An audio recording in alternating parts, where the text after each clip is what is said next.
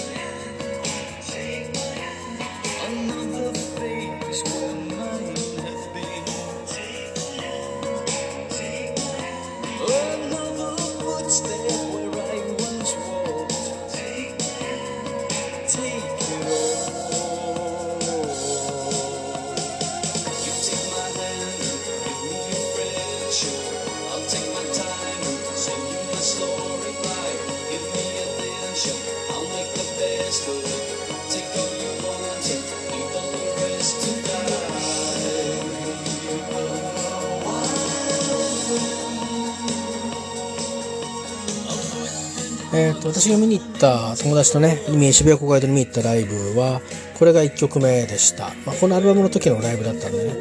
あのー、その時にコーラスで出ていた2人がいたんですけどその人が入ってるビデオも YouTube に出てるんで、えー、よかったらチェックしてみてください。えー、っとね、まあ、このアルバムのアートワークも結構好きでしたねなんかちょっとギリシャっぽくてであとまあいわゆる、えーと、タイポグラフィーっていうのか、あの文字の、あのロゴのねデザインもすごくシンプルで大好きでしたね。まあなんかウルトラボックスは2枚目と3枚目特にこう3枚このカルテットのアルバムがアルバムのジャケットが一番、うん、あのいいいいかなと思いますよね。まあ好き嫌いで言うとねやっぱりリエナの1枚目のやつが一番まあ僕としては印象深いですけどあの後から振り返ってもね。でもリアルタイムで、えーと、見たのはカルテットが多分自分で買ったんじゃないかな。だからそういう意味で気持ちのも、ね、思い入れもあるしということで、えー、いうことですね。これも結構日本のラジオでもかかったと思いますよ、えーまあ、チャート的にはねまあ2向けっぽかったんだけどねウルトラボックスは日本では。でもこれはまあ結構ポップなアルバムの曲がいっぱい入ってるんでね。もう結構日本でもなんかシンセサイザーの音楽とか当たり前になった時代、まあ、もう1980年ですでにそうでしたからね。例えば AM をこの横に3回しちゃいますからね、えー、それぐらいの時代なんで。もうあの歌謡曲にもどんどんシンセサイザーって当たり前に使われていた時代ですね。シンセサイザーというかあのこういうシーケンスフレーズとかね。ということで、えー、ウルトラボックスの「リップ・ザ・ワイルド・ウィンド」でした。はい、えー、次はですねこのウルトラボックスのカルテットの2曲目です「セレナーデ」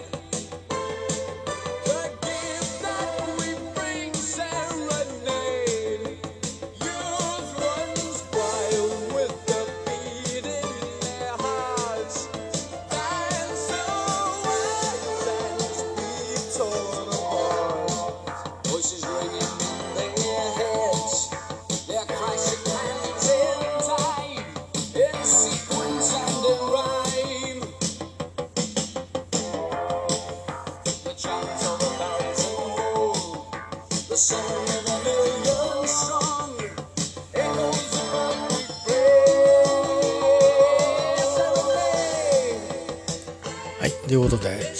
この辺からね、ちょっと曲調が今までになかった感じになってくるのと、あと男の、音の、男じゃない、音の、えっと、配置とか、それからね、重なってる音が結構いろいろあるんですよ。エフェクトがかかってる音が薄く入ってたりとか、まあ、ジョージ・マーティンがいろいろ仕事した後があの聞かれるしその辺は多分メンバーともいろいろ議論しながらやったんじゃないですかね。うん、あの聴きやすい音楽になってますけど前の2作よりかはあのなんだろ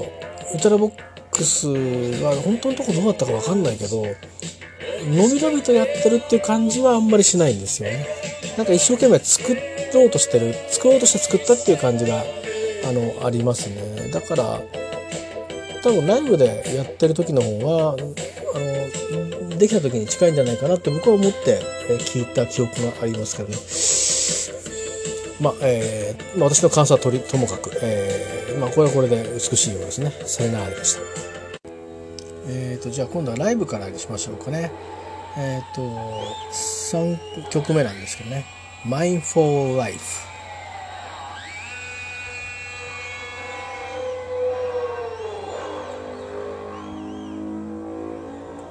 このライブね、当時のことです。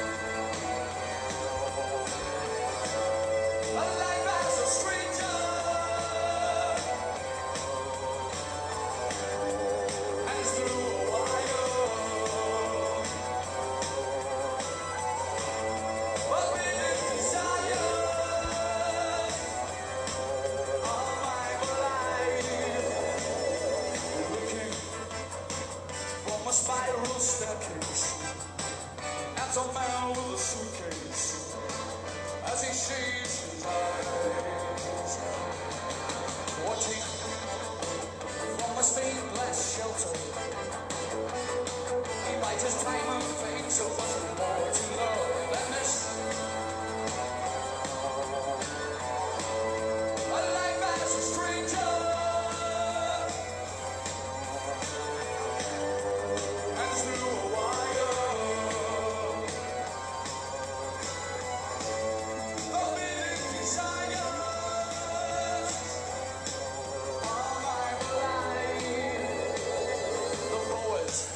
い、えーと、このライブは多分私が見に行った時のライブのメンバーと同じですかね。ゲストのボーカリストが入ってます。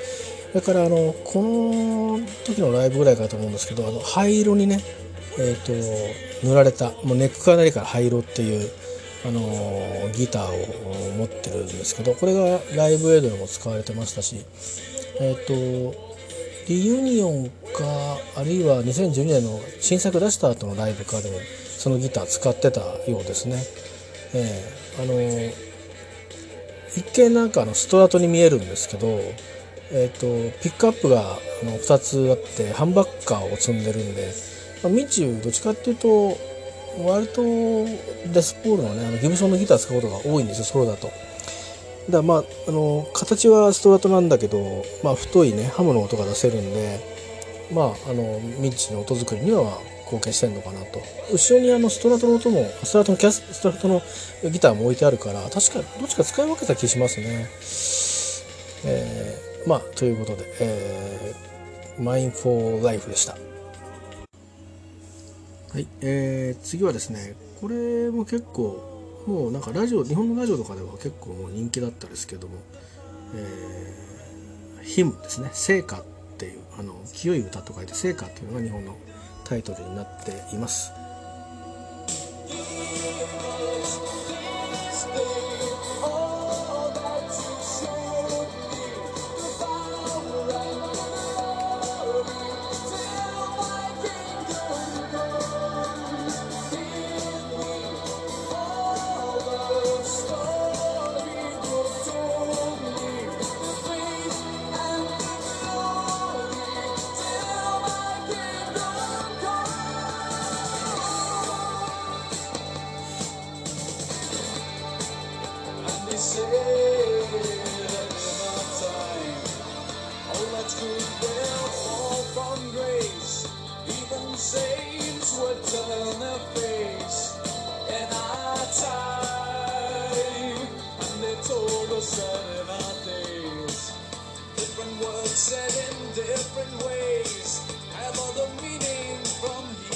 said.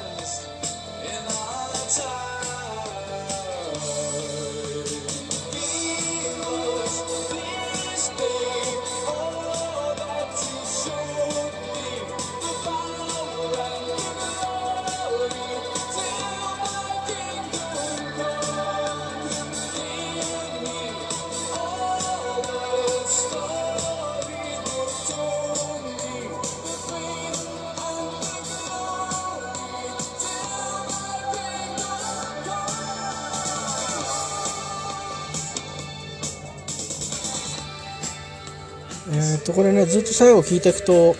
なんかちょっとね調子が変わってあのミッチが歌う部分も出てくるんですけども。これねライブだとまあ当時のライブもそうでしたけどミッチのライブでも歌われることが多いですね、えー、サビの部分はみんなで大合唱になります、えー、まあいい歌詞なんですよ、えー、なのであのよかったらチェックしてみてください、えー、ウルトラボックスで、えー、ヒム聖火でした。えーと次はですね、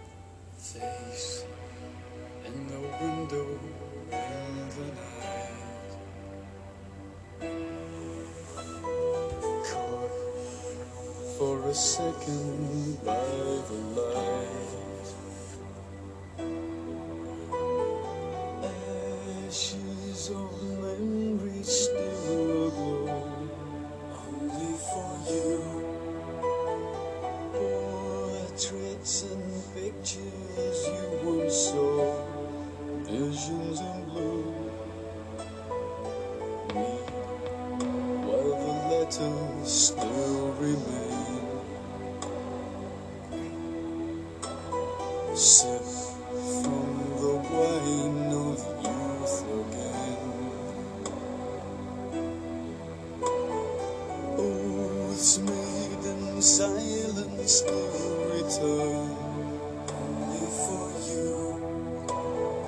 Cast like a shroud you're clutching on visions in blue. Catch aimless smiles from passers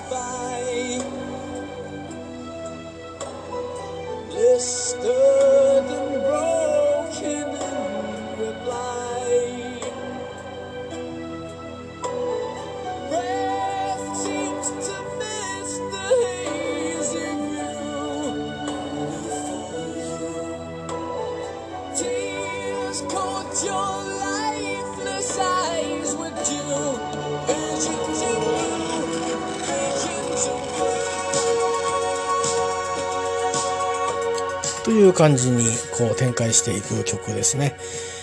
えー、っとね、これは僕行ったライブで多分聞いたと思います。その後は聞いたことがないですね。今バックでかかったあたりがこうシンセのこう、えー、っと、なんていうかな、多分これシーケンサーで鳴らしてるフレーズだと思うんですけど、この辺がキラキラしてて綺麗でしたね。だけど結構マイナー調で、まあ、そういう意味ではちょっとこう、ウルトラボックスらしいえー、このアルバムの中ではまあもともとのウルトラボックスらしいこう、えー、耽美的ななんか感じのある曲ですね、えー、ウルトラボックス「ビジョンズ・イン・ブルー」でした。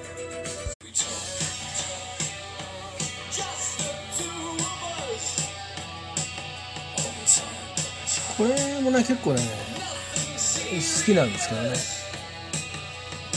えー、どっちかっていうとなんかセルフカバーしてるっぽいようないや曲はないんですけどそういう感じの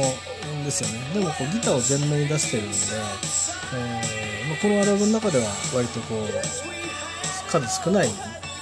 ギター全面曲だと思いますけどね「When the Scream Subsides」サブサイズかなこれリマスターからお送りしております。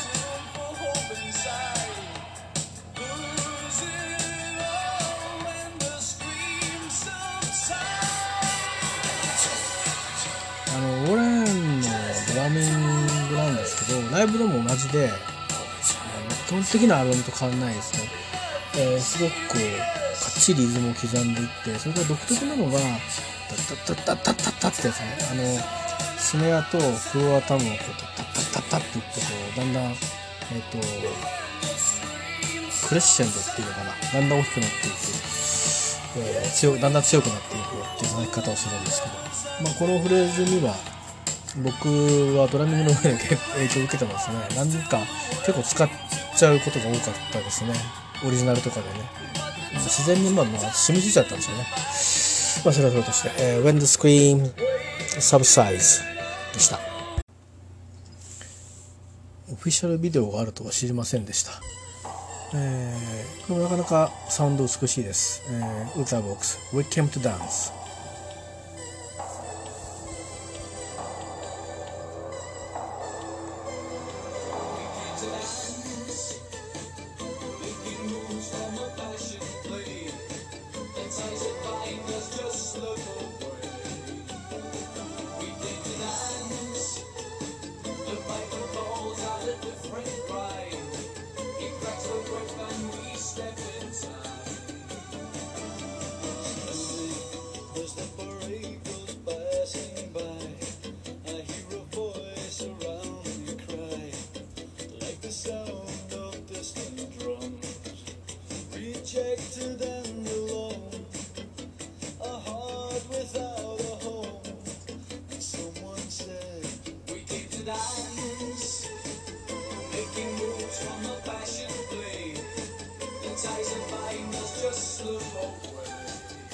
なんかねこのビデオあのいわゆるその共産中国の共産党革命美術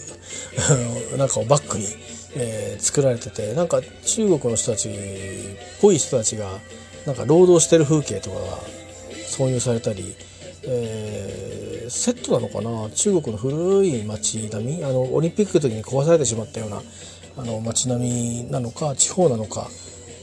こんな映像が入ってますね。どういうあれなのかな。まあまあ、ジャパンなんかもね結構中国のあのモチーフに用いてたりしましたけど、まあ、これもこれででも結構ね、あの音が気持ちいい曲です、えー、歌詞はちょっと分かってません。なんでこのビデオなのかも分かってませんが、ウルトラボックス「We Came to Dance」はいえー、っとこれは結構ハードな一曲になりますね「カタンラン」でも結構いいっすよ。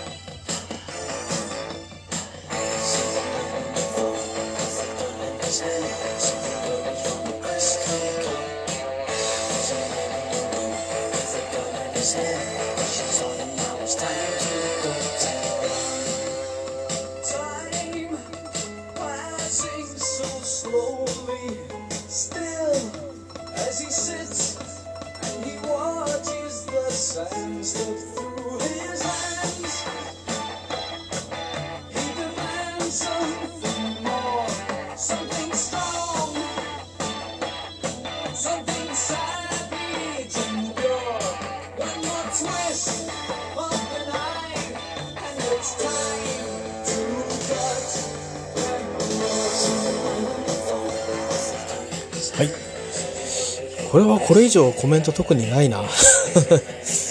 聞いたまんまです、えー、いろいろいいですよね。いろんな要素が入ってて。カタンラーンでしたえーと、ではあこのカルテットの最後の曲ですね「The Song Wiggle」っていう。僕らは Wiggle っていうふうに覚えてましたけどね。これを当時のライブ映像の音声からお送りします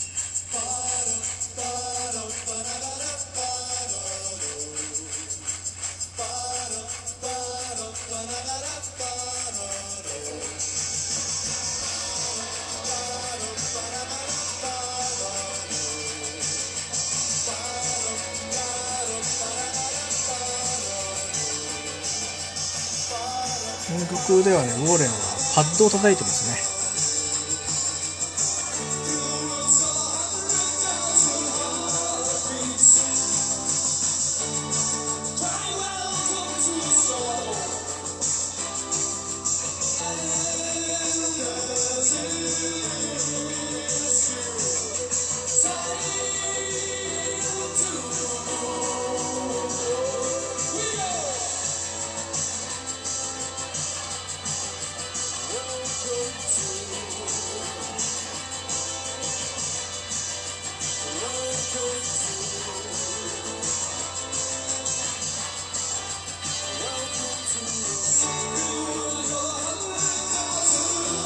れもね、あのー、これ僕の個人的印象と友達の個人的印象なんですけど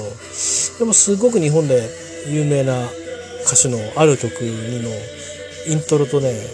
ちょっとね多分パクったとは言えないけどインスパイアされてるの間違いないんじゃないかなと思ってる曲が1曲あります。この部分。これメロディーしか載ってないんだけどこれ言葉にして言うとこれになるなっていう曲になるっていうか逆にこれを聞いた後にそれを聞いたんですよ。でえ？っと思って同じじゃんとか思ったんですけどね。まあまあ気のせいかもしれませんが。えっ、ー、と一応ですねあのカルテットのアルバムについてはあとリマスターの時にあと入ってる曲もあるんでちょっとそれをもう一回見ていますね。ご紹介した方がいい曲があるかどうか。一応本編はこれで終わりです。えー、っとですね、リーシューの時に4曲ぐらいボースが入ってて、ああ、聞いたことあるなって曲でした。あのー、まあ、割とインストものですね。これも多分インストものだと思うんだけど、これが割とまあなんか、えー、ちょっと曲調が他のものと違って、あとはちょっとなんとなく、なんか明るい感じがするので、えー、オーバーロックという曲ですね。こいつをちょっとバックにして、えー、クロージングしたいと思います。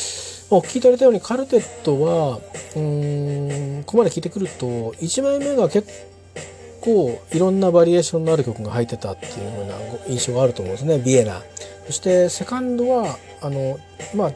雰囲気ですね。曲曲をそれぞれ持ってる雰囲気はみんなこう通底してるものが同じで。だけどいろんなタイプの曲が、えー、あるあったと思いますだけどリズムのままは全てになんかこう通底してる感じでねえー、一貫性があって、えー、調和の取れたアルバムだったと思うんですよね。でこのあのカルテットはすごくまあそういう意味ではもうかなり違うって言った意味が分かっていただけたかと思うんですけどあのよりこうなんかね、えー、いわゆるいわゆるこういう人たちの音楽っていうところから、えー、もうポップスの領域にこう足を、えー、よりこう踏み出してね、えー、た作品になってるんでまあチャート自体は例えばアメリカですごくねベスト20に入ったとかそういうことはないんですけどでもまあ聞きやすくなってるんで多分あのずっと長い時間この先今今聞いてもねえっ、ー、とまあ私なんかは聞きやすいかなり聞きやすいと思うけどそうじゃない人たちもこう出会った時に、えー、多分リップ・ザ・ワイルド・ウィンドとかは多分聞きやすいと思うし他の曲も、まあ、入ってきやすいアレンジになってるんじゃないかなと音音の感じもね。何回曲が思い音がブワーッと出てるんじゃなくてあの歌が聴きやすいようにとかあるいはここはギターが目立つんだとかここはバックのストリングスが目立つんだとかいろいろそういう、まあ、あのジョージ・マーティンらしいなっていう感じが、まあ、しますけど、えー、まあウルトラボックスでもジョージ・マーティンとはこれ1枚きりだったんですよねあのレーベルはクリサリスで変わってないんですけどまあやっぱりもっとこう伸び伸びやりたかったんじゃないかなっていう感じがしてそれがまあ本当にあのかなりこう完成された音だからクオリティすごく高いんですよこのアルバム。で次の方に行くともっとこのまあウルトラボックスが自由にえその頃に使える機材使って自由にやってるっていう伸び伸び作っててるアルバムなるんでまた曲調なんかもね少しあの1枚目に戻っていくような感じのところも、えー1枚目の2枚目に戻っていくような感じがあります。まあ、それはまたちょっとこの後ご紹介したいと思いますけど、えー、以上、あの、カルテットですね。ウルトラボックスのカルテットのご紹介でした。えー、よかったらそれぞれの音楽環境の中でチェックしてみてください。えー、以上です。